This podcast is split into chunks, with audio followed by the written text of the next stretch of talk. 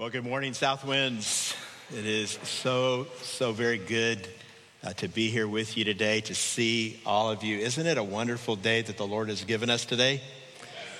Uh, we are rejoicing and glad in Him as we've been able to come together. And it's an exciting day every day that we get together as God's people. But uh, I am super excited today because of the opportunity we have right after this service to have our time of hanging out together, fellowshipping, eating, and most of all, baptizing.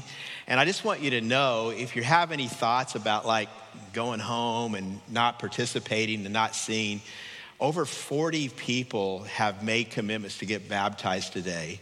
40 people, and there may be more, even more than that. And it's, it's just going to be a great and amazing day as we celebrate God's mercy and his salvation in our lives. Amen. Amen. Well, welcome uh, to week number two of our new series, Louder, Rising Above the Noise, where we're talking together, thinking biblically about how we can, as God's people, rise above all of our culture's noise. And what we're talking about is by keeping our focus on the gospel. And as I said last week, it, it's really very easy for Christ followers sometimes to allow all the noise around us to become the noise in us. And that's not what we want to do. Sometimes we let the noise that's all around us get so loud, it drowns out what matters most, which is the gospel. And, and if I were to sum this series up in a sentence, here's what it would be We want the gospel to be louder than anything else. We want the gospel to be louder than anything else. So, how can we let that happen? Well, if you were here last week, you'll remember maybe that we talked about how we can stop social distancing, and we made it really clear it has nothing to do with six feet, okay? Um, it's about healing the relational divisions that have risen among God's people by practicing grace, by finding unity around what matters most that we are God's people who have been entrusted with God's mission, and that's to share the good news of Jesus, how he came to save the world uh, from our sins. And the basic idea we were kind of wrestling with last week was, was this if we're busier fighting and disagreeing with each other, more busy doing that than we are focusing on the gospel, then why would we think that the world would bother to listen to what we have to say? Now, today, we're going to look at a second biblical principle which can help us keep the gospel louder, and it is this take off your masks. Now, that's nothing to do with a piece of cloth, just to be clear. Um, I mean, would you agree with me that masks have been, oh, a little bit controversial in the last 18 months? Right? I mean, you know, lots of opinions on masks, right? Lots of opinions. Some of us have masks on right now, some of us don't but we are not in any way talking about the masks that you might wear on your face. What we're going to be talking about today are the emotional and spiritual masks that sometimes we put on, masks that sometimes can hide realities in our lives, realities with our marriages, realities with our kids, maybe with our, our employment, or maybe with our emotions, or even our dysfunctions. The mask, maybe, that's now hiding who we've become during these last 18 months. See, some of us right now are emotionally or spiritually masked up. And you're just living in denial about what the last 18 months have done to you. Some of us are masked up because we're living in secrecy. We've got a part of our life no one else knows about. Some of us are wearing masks because we're dealing with guilt and we're dealing with shame. And, and some of us actually think that these masks we've put on cover things up and no one else can see and they, they just they take care of whatever it is we've done. But you know what the big problem with masks is? Masks never deal with what's behind the mask. They never do. In other words masks don't solve anything. They don't make anything go away so i just want to ask you this morning what's behind your mask is it depression is it a broken marriage? Is it an addiction? Is it a child that's breaking your heart? Is it financial debt that just seems like it's swallowing you up? What is your mask? What's behind it? And we're going to explore this issue with three questions that I hope will help us uh, unpack it. Here's the first question. If you're taking notes on the app or just with uh, paper and pen, you can write this down. what, um, what happens when we put on masks? What happens when we put on masks? And we're going to get into this by, by doing a study of a story that really is one of the most famous mask wearing attempts ever. It's about a man who isolated and who, who made himself vulnerable in, in many ways because he was, you might say, working from home, not going to the office. Sound familiar? He isolated, he stayed home, and he got himself caught in some places where he was making sinful choices, and he ended up wearing a mask. Here's how the story begins. I think you'll recognize it when we start to read it. It's 2 Samuel 11, beginning in verse 1. In the spring at the time when kings go off to war, David sent Joab out with the king's men and the whole Israelite army. They destroyed the Ammonites and besieged Rabbah, but David remained in Jerusalem. One evening, David got up from his bed and walked around on the roof of the palace. From the roof, he saw a woman bathing, and the woman was very beautiful. And David sent someone to find out about her.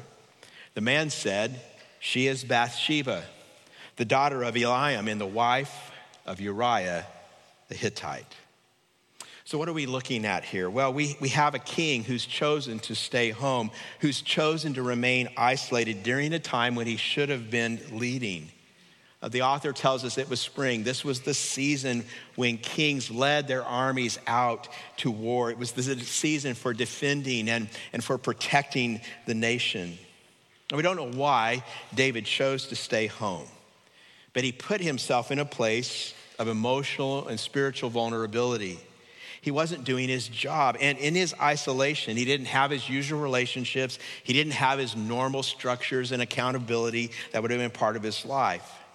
Now, in contrast, maybe to us, David wasn't forced to work from home, it was his choice. But the results remain the same. Isolation, a lack of structure and or accountability oftentimes makes us vulnerable. So whatever the particular causes were for, for David, what happened in his life led to this place where thoughts that he had and choices that he was interested in making were just kind of free to go places that they might not have gone otherwise. And he indulges temptation. And his sin leads to so much emotional and relational wreckage, so much pain, so much tragedy, so much destruction. It's interesting, though, and I hope maybe you, you, you, picked up on this. We, we, even at this point, see God's grace in the story. And, and it's, it's in this place where this man that David sends to find out about this woman comes back, and in his message, he actually gives David a warning. Did you notice that? He points out to David that this woman, whose name was Bathsheba, was married. And he tells David that she's married to a man whose name is Uriah. And David would have immediately put all together. Here's the reality maybe you don't know this yet, but Uriah was one of David's most loyal soldiers and officers who, at the precise moment that David was thinking of sleeping with Uriah's wife, Uriah was out fighting battles for David. Doesn't God often do that for us?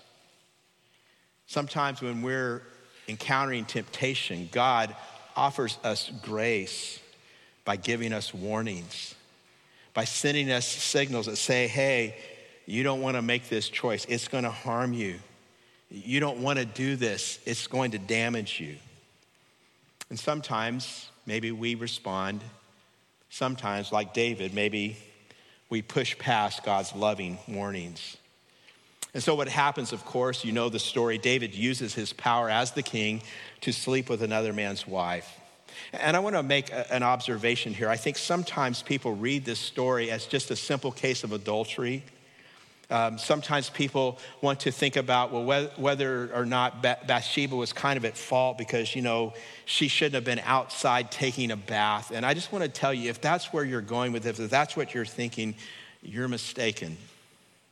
Because of David's role as king, and because of Bathsheba's place as the king's subject, what this happens here is nothing more than really a kind of sexual assault. It was horrific. It was egregious sin. After it's done, David sends her home. But of course, there are consequences. She soon discovers that she's pregnant. And like we, we typically do when we wear a mask, David tries to cover up his sin. He, he, he brings Uriah home from the battlefield on leave, hoping that Uriah would go to his home and sleep with his wife and then would assume the baby was his. But Uriah, this soldier, was too loyal, too honorable to sleep with his wife while all the other soldiers were out fighting. And so the next night, David tried again, and this time he got him drunk and thought maybe if I can get him drunk enough, it'll break his inhibitions down and it'll just go home. But even drunk, Uriah was a better, more honorable man than David. And so the next day, David thinks he has no other choice. He sends Uriah back to the army and he arranges for him to be stationed at the very front of the line, the battle lines, where his death would be certain. In verse 15, 2 Samuel 11, David very coldly says this in his message Put Uriah in the front line where the fighting is fiercest, fiercest. Then withdraw from him so he will be struck down and die. In other words, David compounds his sexual sin by arranging for Uriah's murder. And like many of us who engage in cover up, when David uh, has his plan come together, he thinks he's solved his problem. But if you go to the end of chapter 11, verses 26 and 27, it says, it says this When Uriah's wife heard that her husband was dead, she mourned for him. After the time of mourning was over, David had her brought to his house, and she became his wife and bore him a son. So, what happened during your lockdown, during your COVID these last 18 months?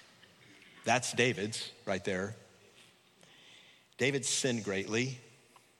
David started a life of mask wearing. Here's the second question to help us unpack this issue, and it's what does God want to do with our masks? What does God want to do with our masks? The last part of Samuel 2 Samuel 11, verse 27, has these ominous words. But the thing David had done displeased the Lord. What we're going to find out in chapter 12, which takes place about a year later, is that God is going to send a prophet, a prophet whose name is Nathan, and he's going to confront David. And what happens is that David, Nathan tells David a story about a lamb because David was a shepherd as a boy. Nathan knew this could get past his defenses and potentially open him up to hear and see what he had done. Beginning in verse one again, let's read this, this story. The Lord sent Nathan to David, and when he came to him, he said, There were two men in a certain town, one rich and the other poor. The rich man had a very large number of sheep and cattle, but the poor man had nothing except one little ewe lamb he had bought. He raised it, and it grew up with him and his children. It shared his food, drank from his cup, and even slept in his arms. It was like a daughter to him. Now, a traveler came to the rich man, but the rich man refrained from taking one of his own sheep or cattle to prepare a meal for the traveler who had come to him. Instead, he took the ewe lamb that belonged to the poor man and prepared it for the one who had come to him. David burned with anger against the man and said to Nathan, As surely as the Lord lives, the man who did this must die. He must pay for that lamb four times over because he did such a thing and had no pity. Then Nathan said to David, You are the man. And see, what's happening here is that God did what God always does at some point with our masks. God takes the mask off. See, in his grace and in his mercy, God in this moment caused David to see his sin and what it had led to in his life, what his actions and his choices had, had caused. So, what was the result? What was the result in David's life of having that mask taken off? What effect did it have on him? Go to verse 13 in 2 Samuel 12, and it says this Then David said to Nathan, I have sinned against the Lord. For the first time, David sees what is behind the mask, and it broke him. David sees his sin. and he repents, he confesses, and he receives forgiveness. That brings us to the third question, and it's a very personal question. It's a very pointed question. It's aimed right at each one of us. It's simply this What mask are you wearing? What mask might you be wearing today? Now, I don't stand up here knowing what is behind your mask, but I do know because of conversations that uh, I've had with many of you as your pastor, conversations that many of you have had with other ones of our pastors. I, I do know from reading and listening to what's going on in our culture that there are, there are several issues that just kind of keep coming up, especially after these last 18 months. I'm also indebted for some of this material to a helpful message from, from Jim White. And I want us to kind of dig into four issues that might reflect the kind of mask that some of us are dealing with. The first one is a mask that hides a kind of an emotional struggle. Most often, it is depression. Depression. Maybe some of you are wearing the mask of depression right now. You're hiding behind that mask. And, and one reason the people who struggle with depression tend to hide behind a mask is that so many of us see depression as a, a form of weakness, maybe as a spiritual sin.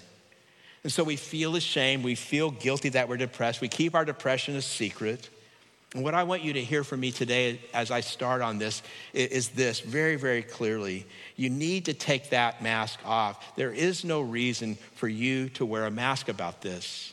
There is no reason for you to be ashamed. You, you don't need to feel guilty if you wrestle with depression. See, in, in most all cases, clinical depression is a, a mood disorder that's rooted in the brain's failure to regulate chemicals that control our, our moods. And it's not a sin anymore than when you get physically ill from a virus. See, we don't really know in many regards what it is all, when you put it all together, that causes uh, the brain to fail to process chemicals in a way that, that you know, leads to normal or, or typical emotions. It's a very, very complex issue.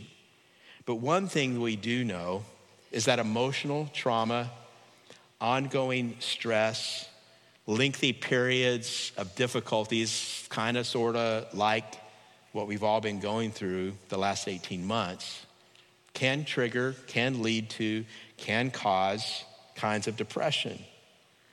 We should not be surprised that more people, after 18 months of what we've experienced, are, are, dealing with this.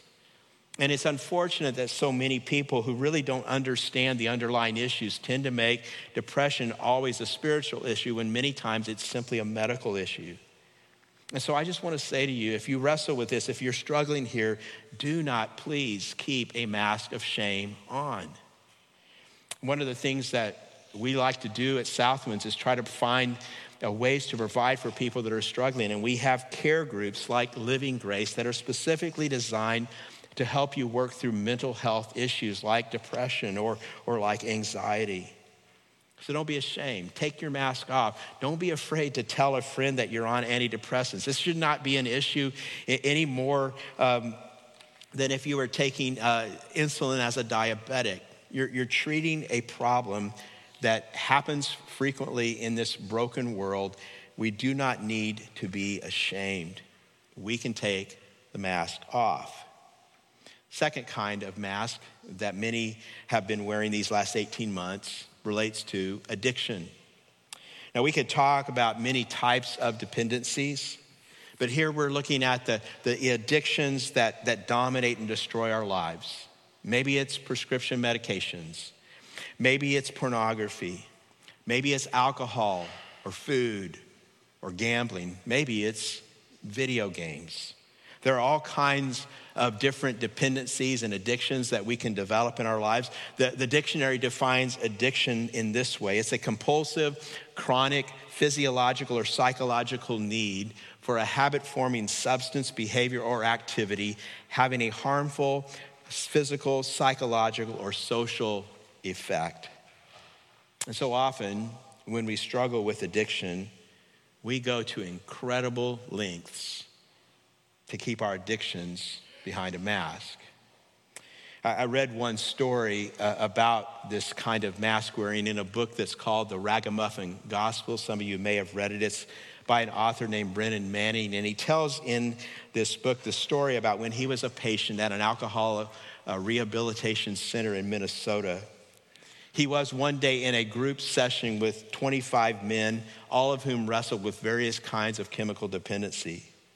The group was being led by a seasoned counselor and therapist named Sean Murphy O'Connor. And as part of this treatment, being in this rehab center, every man there had signed legal affidavits that, that gave up privacy, uh, that committed them to complete transparency. At one point, uh, Sean Murphy O'Connor told a patient whose name was Max that it was going to be his turn to sit on the hot seat, as they called it. And this was a chair that was in the middle of this large circle. And so Max sat down. Max was this wealthy businessman. He was married, he had five kids. He was a nominal Christian. O'Connor said, Max, let's get into your history. Tell us, how much have you been drinking per day? And Max said, Oh, that's easy. I have uh, two Bloody Marys before lunch, two martinis before the office closes at five. Then I have two martinis before dinner and two more before going to bed. So a total of eight drinks a day, max? Max said, absolutely right. Not a drop more, not a drop less. Another group member said, You ever hide a bottle somewhere in the house? Max said, Don't be ridiculous. I don't have to hide anything, it's all out in the open. Well, how many bottles do you have in the house, Max? Max said, Well, I don't really know the actual count. Off say, offhand, I would say maybe like two cases of Smirnoff vodka, a case of Beefeater gin, a few bottles of bourbon and scotch, and a few other liquors. The interrogation went on for another 20 minutes. Max fudged, Max hedged, Max minimized and rationalized and, and justified his drinking patterns. And finally, trapped by this relentless cross examination, he admitted that he secretly kept a bottle of vodka in the nightstand, a bottle of gin in his suitcase, you know, for travel purposes, another in his bathroom cabinet for medicinal purposes, and three more at the office for drinks throughout the day. Then O'Connor said, Give me a phone. And a telephone was brought, and he dialed a number in Max's hometown. He put the call on speakerphone so everyone there could hear. When the person answered, O'Connor said, Is this Hank Shea? The guy at the other end said, Yeah, who's this? He said, My name's Sean Murphy O'Connor. I'm a therapist at an alcohol and drug rehab center in Minnesota. Do you remember a customer named Max? With his family's permission, I am researching his drinking history. And, and we know that you tend bar in this tavern every afternoon. So I'm wondering if you could, you could tell me approximately how much Max drinks every day. Shea said, Oh, he, he drops a wad here every afternoon. Max has his standard six martinis. Max jumped up and started swearing at everyone in the room. They hung up the phone. And then another person asked Max, Max, have you ever been unkind to one of your children? Max began to boast about what a great dad he was. And then someone asked again, Max, have you ever been unkind to one of your children? He said, Well, I was a little thoughtless with my nine year old daughter last Christmas Eve. I don't really remember what happened. I just kind of get this heavy feeling whenever I think about it. Then O'Connor dialed another number. This time, Max's wife picked up the phone and he said, Sean Murphy O'Connor calling, ma'am.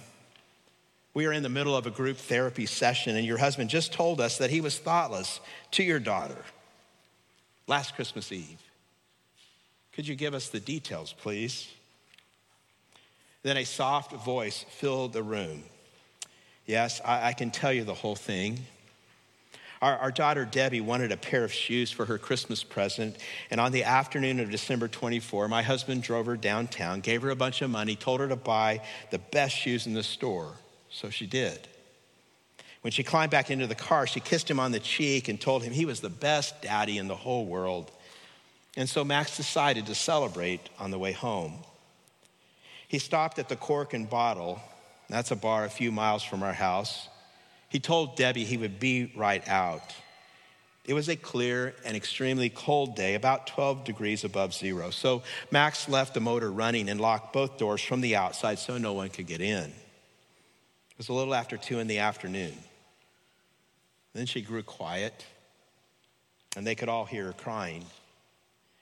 But she went on. My husband lost track of time and purpose and everything else. He, he came out of the bar at midnight.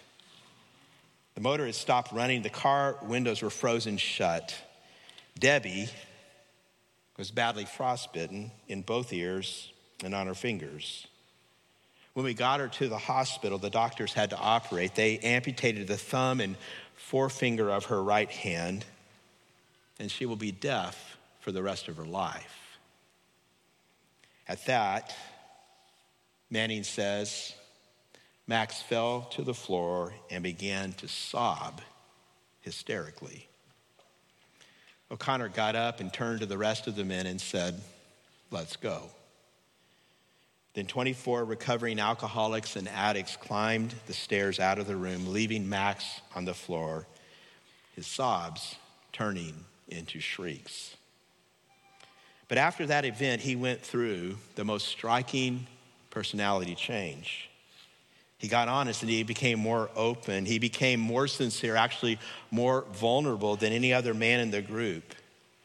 The night before Max completed treatment to move on to the next step, one of the men in treatment with him passed by his room and he saw that Max had been crying and he looked up.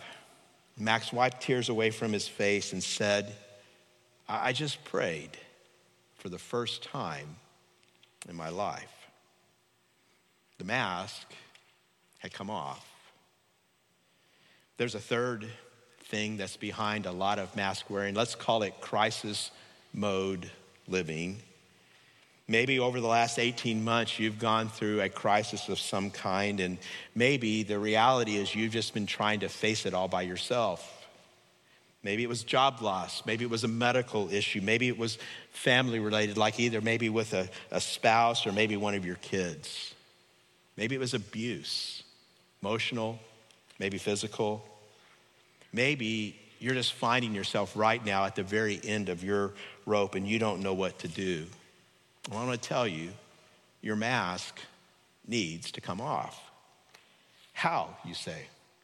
Well, quite simply, you need to allow others in. You need to let someone love you.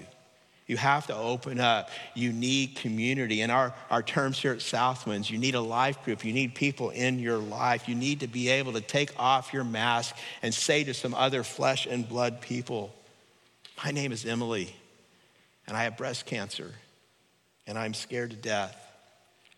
You need to be able to say, My name is Tom, and I lost my job, and I don't know how I'm going to take care of my family.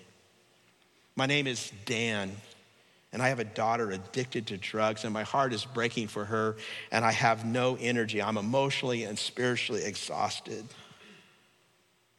If you've been at Southwinds very long, you probably know that we have a saying around here no perfect people allowed. In case you were wondering, that's how you got in. Because we don't allow perfect people. But part of what that saying means is you don't have to wear a mask. You don't need to wear a mask. See, a, a, church family is designed to be a place where we can take off our mask and we can walk through our problems together, where we can weep and we can rejoice together, where we can be brothers and sisters and fathers and mothers to one another. And I'll be honest with you, as a church, sometimes we make some mistakes. We don't always get it right. But many times, by God's grace, we do. Many times, people, when they open up, they are received with grace and they find help, and it changes everything. Some of you are here today because you've gone through that kind of grace. It has changed everything for you. But what I want to remind all of us is this none of that can happen when we're wearing masks. That only happens when we take our masks off and we allow other people to see what's behind the mask. Uh, many years ago, early in my time as a pastor, I read a story that over the years I know I've shared several times, maybe here, and it was in a book written by an author named Robert Fulghum, and, and he, he wrote about the, the kids' game that we've all played, hide and seek, right? We've all played this game, we know how it works. And, and Fulghum was talking about that game, and he said, The game is great unless one kid hides too well and no one can find him. He said, when that happens, usually the other kids give up, and finally the, the kid who hid too well came out, and that kid's mad because they quit looking for them, for him, and the other kids are mad because he hid too well. He said, You have to be able to be found to play the game. He then writes in his book about a man who discovered he had terminal cancer. This man was a medical doctor, and he did not want to make his family or friends suffer through the illness with them. And so he kept his secret, and he eventually died. And everybody said how brave that he was to bear his suffering in silence and not tell anyone. Everybody said that, except his family. And his family was so angry that he did not feel like he needed them or that he could trust them with his pain and support him in his pain. They were incredibly hurt because he never said goodbye to them and he never allowed them to say goodbye to him. Fulghum writes, This man hid too well. After 18 months that we've been through, maybe for you it's years, maybe for some of us, like it's a lifetime I just want to ask a question. Is it time for you to stop hiding and let yourself be found? There's one more thing I think that leads many of us to wear masks, and this is a real simple one it's our sin. Just sin. Just sin. We're like David. And an interesting uh, thing to think about for some of us, it actually might be easier if it was depression or if it was addiction, or if it's a crisis. It would be easier for us to open up if it was, but because it's just the sin that we have chosen to live in, the last thing we want to do is take off our mask and reveal what has happened in our lives, open ourselves up to others. Can I tell you something as your pastor? There are only two ways that this plays out. And the first is what happened with David, and it's this God takes your mask off. And God is so good and so faithful to often do that. And the time will come one day when He will.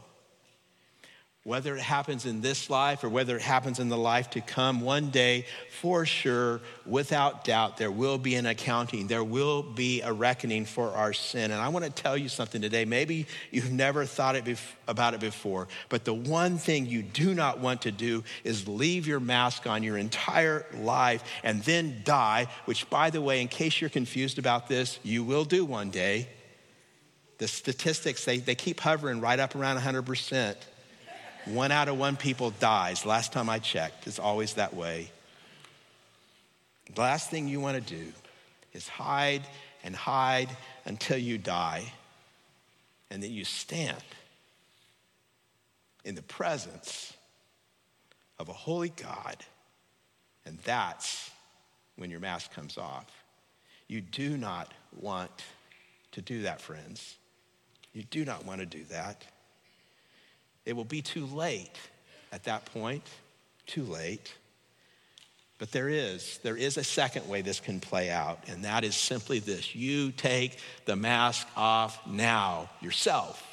Take it off. And then when you do, you do what David did. Because the truth is, when you get to the end of the story, David did one thing right. It took him a long time to get there, but he finally did it right. When his mask came off, he did not lie, he did not resist, he did not defend, he did not deflect or rationalize, he didn't run away.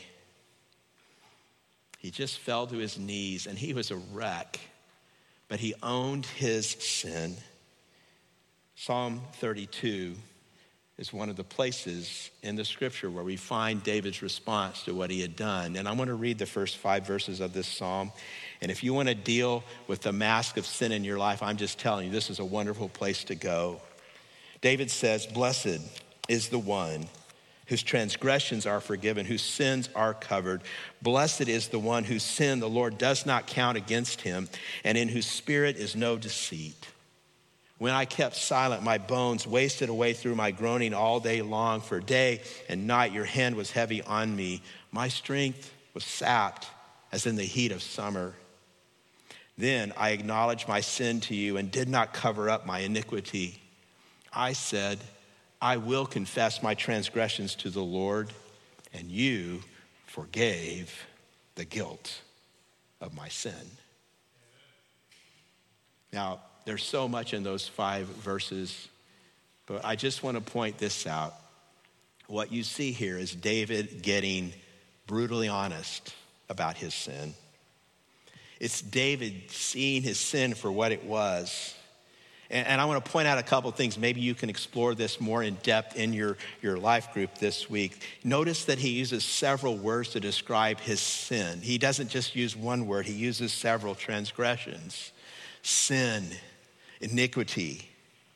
He, he's looking at different shade. Each of those words in Hebrew has a different shade of meaning, and David is just exploring and being honest about what his sin means in all of its fullness. Then in verse five, maybe you notice this four times he uses the word my. He, he, he takes full responsibility for his sin. And I just want to tell some of you, maybe you need to hear this today. The problem for some of us is when we get to dealing with our sin, it's always your, it's always you. It's never me, it's never my. We're always blaming, we're always deflecting, we're always putting it off on someone else. And, and when we do that, what we're really doing is we're keeping the mask on. Take the mask off. Own our sin is what we need to do. And that is exactly what David does. He owns his sin. I want you to notice this as well. This is exactly what it takes to become a follower of Christ.